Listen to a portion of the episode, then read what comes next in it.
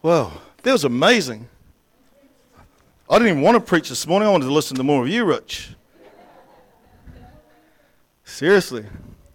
Wisdom, diligence to the word, carries the presence of God, hears from God, acts upon what he hears from God. Awesome. Father God, I thank you, Lord. I thank you, Lord, that you are moving into times where we need to be more intimately connected, Father God. With the network of the church, Father God, Lord, brings every spiritual strength and gift together, Father God, Lord, to work together in unity. Father God, Lord, to see the plan and purpose that you've given to people as individuals, but also corporately. This is church, Father God, Lord. I thank you, Father God, Lord, that you're going to open eyes of understanding. You're going to reveal truths, Father God, Lord. We thank you right now, Father God, Lord, for the presence of God and the move in the, in, in the, of the Spirit in this nation. And we thank you, Father God. We call ourselves blessed in Jesus' name. We all said, amen, amen. amen. Wow. How's your week been? Yeah, yeah, good. Mine, mine. I'm glad you asked. uh, terrible. Fishing, eh? People go, fishing, eh? How are you? Oh, I'm terrible.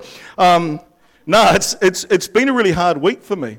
It's been a really, as I'm sure we all have had a hard week, but I've had an extra hard week this this week. Not that it's a competition, but I, I think I might have won. I might have won. But no, I had a really bad week, and it started off bad for the wrong, for, for different reasons than it ended up.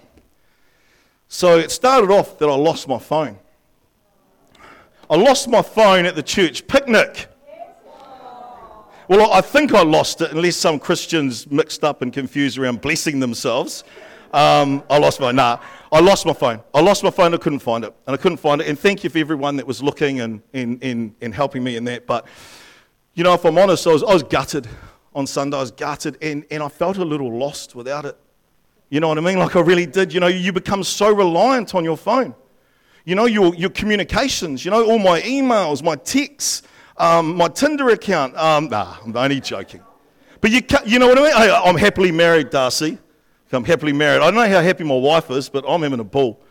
Um, but it's serious, though. You can't, you lose all your communications. And I don't know if you've got numbers in your head, but I haven't. The only number that I knew off by heart was my wife's. It's the only one I knew. So all of a sudden I lost, you know, emails. I can't get anything. And I just felt so reliant on it. You know, just so reliant on it. Anyway, so Sunday I was f- fuming. I was like, man, but I was annoyed with myself, you know, and I was frustrated because I was like, where did I put it? And, you know, man, everything to do with it. And so I started getting some real poor me problems. You know, hey, you know what I mean? Real poor me problems. And um, anyway, I thought to myself, forget about it. Woke up Monday and I rung work. Well, didn't ring them. Right. That's the thing, I couldn't even ring them. I had to, had to email them out the back on the drums trying to send a message. And, and, and so I messaged them and said, oh, look, I've lost my phone. I've lost my work phone. I'm going to be offline. I'll jump on Teams and, you know, we've got other ways of commsing through my laptop and that. But I said, look, I've, I've lost it. and um, they said, oh, no, it's all right. It's all right. We'll get you a loan one. Okay, we'll get you a loan phone. And... Um, I get to work on the Tuesday, and they give me this phone, and it's like real old, eh? and it's real, and it's cracked, and, and it blinks every now and then. I don't know if anyone's had a phone that when you try and think, it just starts blinking at you. And I was like, and it's every now and then, and you hear buttons going, and I'm not even touching them, and I'm like, this phone is is wrecked. So I was moaning about my phone, okay? Moaning about it, man. Like it was, you know, again, like I said, you know, it, it was like a real major issue for me. And it started to get me a little bit bent out, like a little bit, you know, oh, I'm a phone, you know, I can't do this and I can't do that. So that was on the Tuesday. On the Wednesday morning, I get I get hit with the news of Cyclone Gabrielle. Oh, everyone's seen the devastation of that. So Cyclone Gabrielle actually hit the east coast, and it hit Napier, Wairoa and Gisborne. But Gisborne got really hammered, and, and my whānau live in Gisborne. And they live in a little place called Te Karaka. And um, it's a tiny little town in between Gisborne on your way to the Waioeka Gorge. And it got hit really, really hard. Have you got that photo of, is there a photo? So I got a photo sent because what happened was my dad and them got um, evacuated. So that's that's my dad's house there with the black circle around it. That's my nana's family house. And if you can see, you can see the waters come up, like it's all through the house. And, and, and, and so it, the the river burst at this end of the town, and it just came straight through. Just came straight through, and it ripped through. And you know, when I saw that, when I saw that picture of, you know, of my my nana's house, you know, that's our family house, I knew that all the other family houses around it would be gone as well. It really put my phone into perspective. It reduced it to the minor inconvenience it always was. It was never really a big deal, you know. And I'm worrying about my phone, and I'm distracted by this, and I'm thinking about this, and then I get a reality check. A reality check on what's real in life and what means something in life. You know, and it just put me into perspective. You know, that, like I said, that was my family, my nana's family home. I'm very strongly connected to this area because I've been there all my life since I was a baby. I've got photos of me in that house before I could walk. I've been up to our marae every, I go up there all the time. I feel really connected. When I was fifteen, um, I was really naughty. Sorry, sorry to let you down, Pastor Robin. I know, I know you've got big, big aspirations for me, but I've, I've, I was, I was naughty, and I was fifteen, and I was making all the wrong decisions. I was making the bad decisions, man, that you make when you're out of control. And my dad, I came home one time when I was fifteen, and my dad said, "You're going up to Nana's to live." And I've been like, that's in the middle of the sticks. It's in the middle of nowhere. Like that, that road last year only just got lines painted down the side of it. Like that's, and we were excited about it. You know what I mean? Like it's a real country hick town. And I'm like, what am I going to do there? I'm fifteen, you know. I thought I owned the world. I thought I was going, you know, living the life. And and Dad goes to me, um, I said, no, I'm not going up there.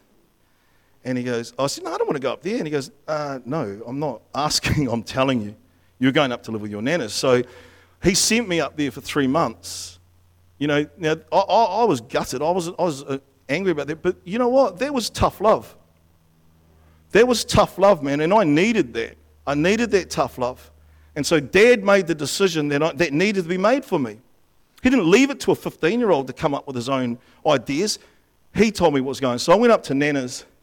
And you know the funny thing about it? I learned tough love from Dad, and I learned unconditional love from my Nana. You know, when I went up to my Nana's, she loved me, man. She didn't believe any of the stories, Pastor Robin. Everyone was making it up, and I was a good boy. Yeah, Nana loved me so much. And you know, the thing about unconditional love is, is love that you don't deserve. You know, she loved me when I didn't deserve to be loved. I didn't even love myself then. You know, so she showed me unconditional love. And that's how when I came to church and they started talking about unconditional love from God, I could get it. Because I'd had it. I'd had it from my mum and I'd had it from my dad. Not so much from Matt. Aye. More tough love from Matt, not unconditional. But it takes a mixture of both. Yeah. You know, Proverbs thirteen twenty-four, it says, hey, spoil, uh, spare the rod, spoil the child. And it's sort of been misused, you know, because at the end of the day, it's talking, what it's saying is if you really love your kids, you'll discipline them. And I can tell you right now, whacking a kid with a stick, it's a lot harder to, to challenge the will of a young man and change a person's, you know, that's the battle. Is when you're actually battling their will, you know, the discipline side of things and that, you know, that's up to everyone's individual sort of thing. But the real battle is with the mind, with young people, you know. Um, and if I'm honest, some parents aren't tough enough these days. They're not making the hard decisions for their kids. They're, oh, what do you want to do? How do you feel? What do you, you know, kids need to be led. They need to be led by example, you know. We, we live, you know, we live in a generation that's raised, parents are raising their kids as friends. And don't get me wrong, it's great to have a friendship with your kid. It's great to have a good relationship, but first and foremost, I'll be dad.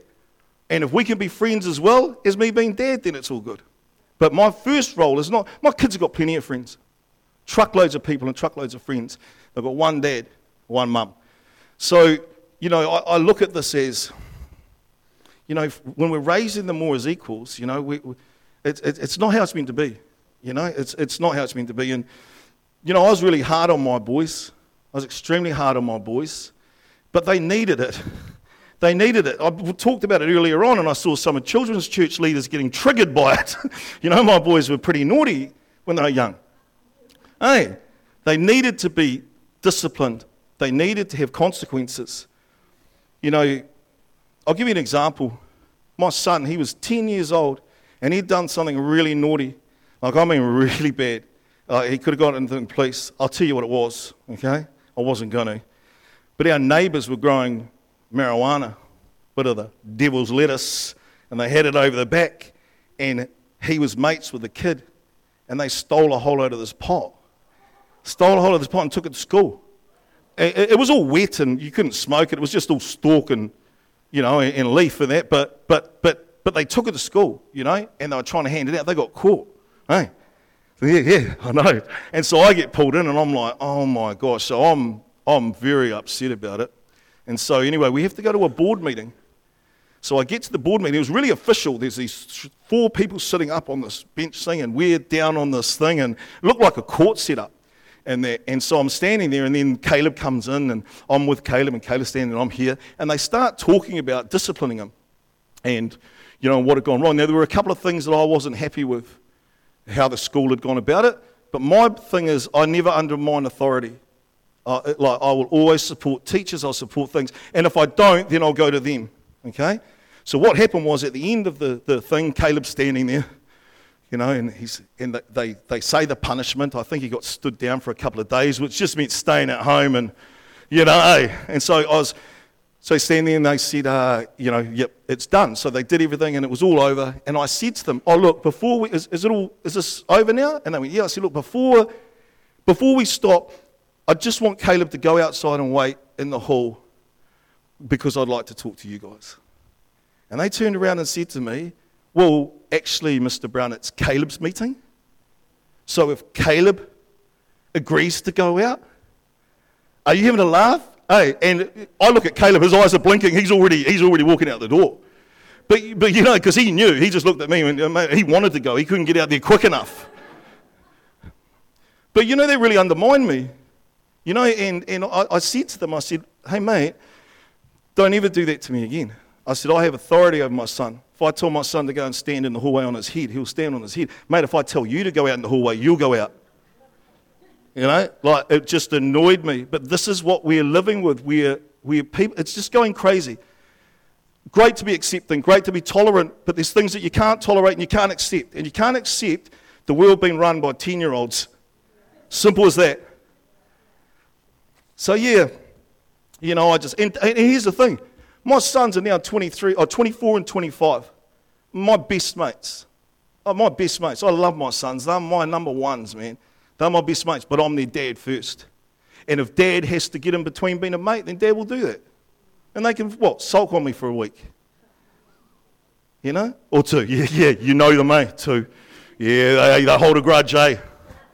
No, nah, they don't. That's the thing about it. I tell, I've got I've got six grandkids, six mokos, I, four boys. I tell those boys off all the time, not to be mean, to teach them the way they need to hold themselves, conduct themselves, and what sort of young men I want them to be.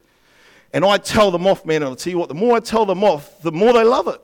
Because kids are looking for boundaries. Kids are looking for people who love and care enough to do the hard stuff, to do the tough love, not just the hugs and kisses and yeses. Hey, the no's and this is why no. Can we play that interview? There's an interview. I, I was just see if it'll play. I'm not too sure if we've got it. Devastating. It's a video. So this is a video that I want you guys to watch. This is Te Karaka. This is the little place where my dad's from. It's just been devastating for everyone in this community. Now, don't get me wrong. We're happy that we're still alive, but it's the devastation afterwards. Um, we don't even know where we're going to stay after this. Uh, it just everything happened so quickly. That there was, you either move now mm. or you're you're on your own. So we all went up the hill, and then we just watched it unfold in front of us, and watched our town basically get drowned. We had no, you know, communication anywhere. To call family overseas, and mm, and we still can't. Lost everything. Mm.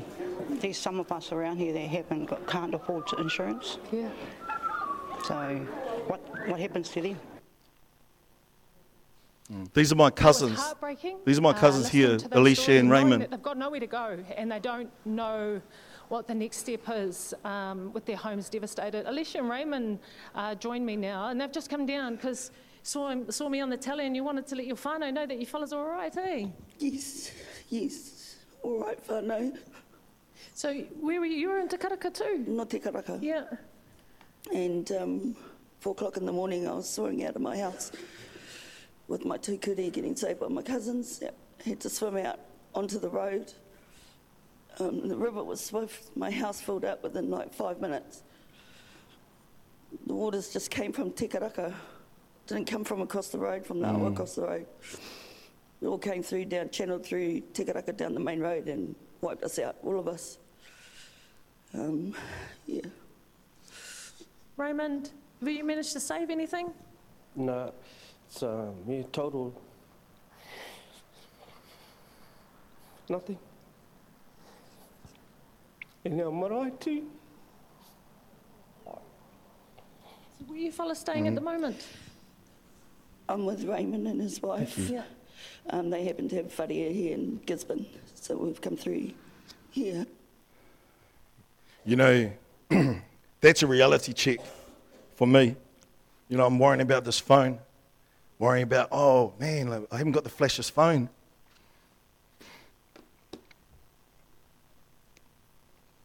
Didn't you see that?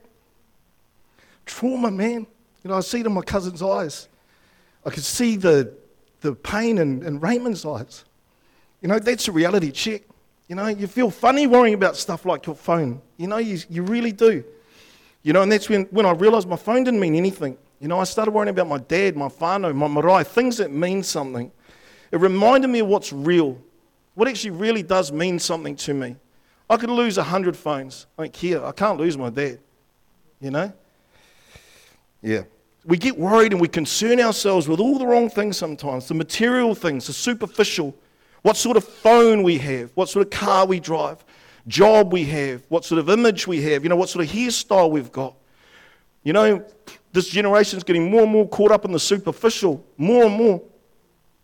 You know, the world's getting distracted by stuff. You know, and I'm talking about me, I can get caught up in nothingness sometimes. Like I said, the first start of this week, the, the, the life-ending problem for me was that I didn't have a phone. Then all of a sudden it was I didn't have a nice enough phone. You know, it was a real reality check. You know, Second Timothy three two, it says, people will become lovers of themselves, boastful, pride. And you see it, you see it, lovers of self. There's this, there's this real heavy weight put on, people put on their self-importance. Like we're so self-important. You see it in arguments. When people are online, no one's trying to listen to anyone. They're just everyone saying what they think. You know, when crisis comes and real life issues hit, stuff means nothing. Absolute nothing. You know, and I'll tell you right now, when I go to Gizzy, it doesn't matter what car I pull up in. It doesn't matter what my job is, doesn't look, matter about my hair, although I'll get it cut and it will look sharp, but it doesn't matter. Doesn't matter whether I'm vaxxed or unvaxxed, doesn't matter about my political views, doesn't matter what I think. We get caught up in nothingness. I believe this is what's going to matter when I turn up. I believe in Jesus Christ. I know the Word of God. I know the Word of God. I carry the whole presence of our Holy Spirit, and I know the one and the only, the real, not the phony, our God. That's what's going to matter when I pull up. That's what's, that's what I'm going to bring. Because I can tell you right now, the whenua will be restored, the buildings will be rebuilt, but it's the people's spirit. That's what needs to be encouraged and have hope and be strong. Because the spirit of people will outsee everything. There's a scripture in Psalm forty-six, one, three. I don't know if I gave that one to you guys, did I?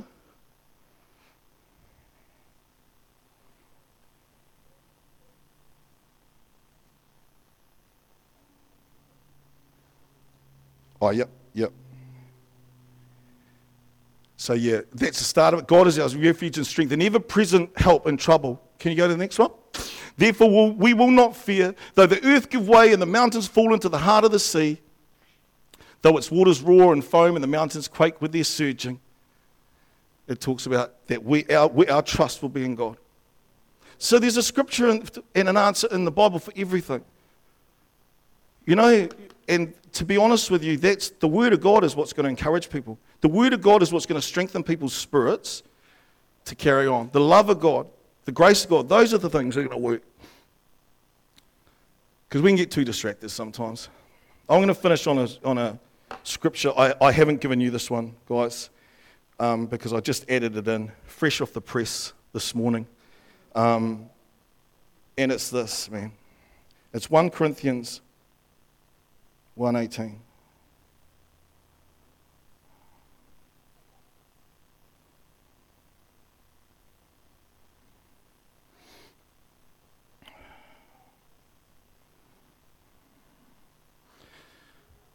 Sorry, I've got to get the right version.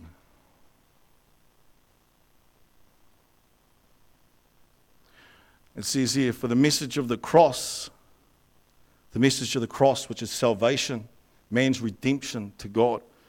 For the message of the cross is foolishness to those who are perishing, but to us who are being saved, it is the power of God. You know, what that's saying is people look too much to self, intellect, intelligence. That's what people are putting all their thing on information, not revelation of what God's doing. And this is why, you know, like it says that people will be confounded, because there's going to be times that come where all the intelligence in the world isn't going to work. Doesn't matter how inte- intellectual you are, it's not going to work. You know, and people miss God and it looks foolish. Why? Because they're trying to work it out in their, in their minds. They're trying to work it out in their heads, not their spirits and their hearts. God has always used average people. He's always used broken people. He's never ever gone and gone, who's the coolest looking guy? Who's got the best? Who can do this? Who can do, who's the strongest? Who's, he doesn't. When he chose David as king, David was so, so out of the picture, so least, that they didn't even bring him out. And what does God say in First Samuel sixteen seven? He says, for God does not look at the outward, but he looks at the inward. Too many of the world are looking for for the world to be saved through science, through climate change, through this, through that, through this. It's through God. It's through Jesus Christ. And that's what happens, is that we, we focus. Look at Moses. Moses couldn't even speak. He stuttered. And yet he chose him. He chose him to lead the people out of Egypt. Him, his eighty-year-old brother, and a stick. Hey, that's who he chose. Because you know what? When I heard that my dad was okay, I got the message. I got it from this phone, this broken phone, this cracked phone, this phone that I moaned about. I got the message through that. You know, and sometimes we can feel like this phone. You know, Rich was talking about identity. Sometimes we look at ourselves the wrong way. We look at ourselves and go, oh, we're an old model phone, cracks. Some of us are blinking, you know, and we go, how will God ever use me? Hey, hey. How will God ever use me? Guess what? That's who, who he uses. He doesn't use the ones that come in and go, hey, God, God, stand by, mate, I've got this for you. I'll sort this out, and guess what? When I do, I'll take all the glory. God uses average people like myself, man, so that we can't take the glory. I couldn't even speak in public before God. I couldn't even stand up on a stage and speak in front of ten people. Hey, I was one of the most unlikely people. Don't say amen, Pastor Robin. Wow, that's a bit rough. no, no, what are you saying? But I, I was, I was. I had nothing to offer. I had nothing to offer. I was, I was straight out of prison. I was fresh off drugs. I was on a methadone program. I was struggling. I was depressed. I didn't bring anything to God but the pieces of my life. That's what I bought. But I bought them in my hands and I bought them on my knees. And God moved. And he did something. So I want to encourage you, don't, don't focus on the world. It's not time to put our trust in the world. The economy's failing. People are failing. People are homeless.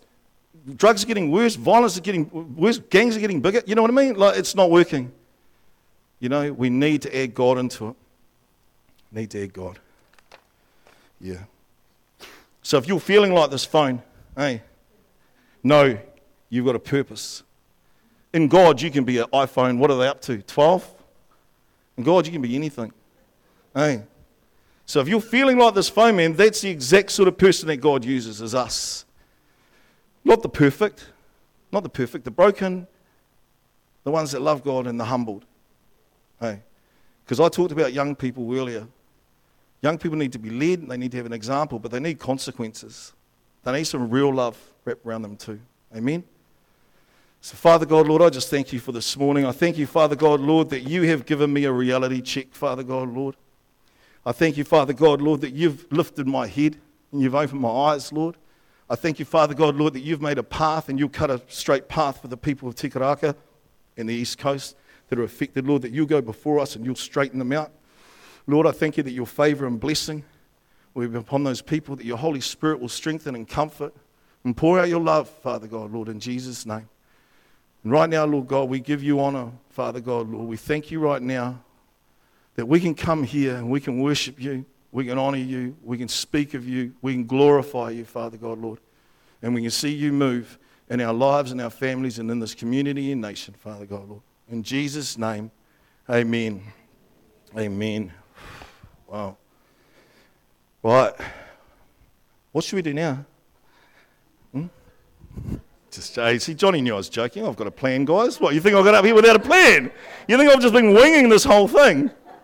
Um, yeah. Nah. Look, you know what I want to do is we're just going to play some music. If, if we can just have a little bit of something nice, moody, and that. Man, what I, I just love to open this up to pray for people. You know, I think there's an urgency that comes when you get a reality check like this. Because I can tell you right now, I love to pray, and I pray all the time, but I, but I prayed this week, man. I prayed this week. You know when it's urgent, hey, and it's more. And I know we should be like that all the time, but we're not, let's be honest. Hey. But man, I tell you right now, I believe that there's a, there's an anointing that comes. There's anointing that comes through sacrifice of stuff. When, when you're going through stuff like this, you know, I, I believe it. And I just want to open up for anyone. But I want to start off with this. If, if you if you have never heard of this this this God and this Jesus that I believe in, that I know, that I talk about, it's easy. God doesn't make things hard. It's a simple prayer. So if you've never ever said that before and something in you is going, man, actually I, I do feel I do feel that God is is pulling me, then come forward. You know, even if you've made this decision before, things can get in the way, eh, sometimes. We all do it. Stuff can get in the way, and you can feel like that old phone, too distant from God. Nothing's too good. It says nothing separates us from the love of God. Nothing. So, yeah, that's come forward for that, for that, but also pray for anything, man. You know, one thing I've learned about going through crisis is we need each other. You know, the support and network of each other, and this is what Sunday is, is coming together and praying, standing in agreement with each other, you know, being there for each other. So I encourage you, just come forward. I'm just going to hang around up the front while this music plays, and then you guys just come up, anyone that needs prayer. Amen?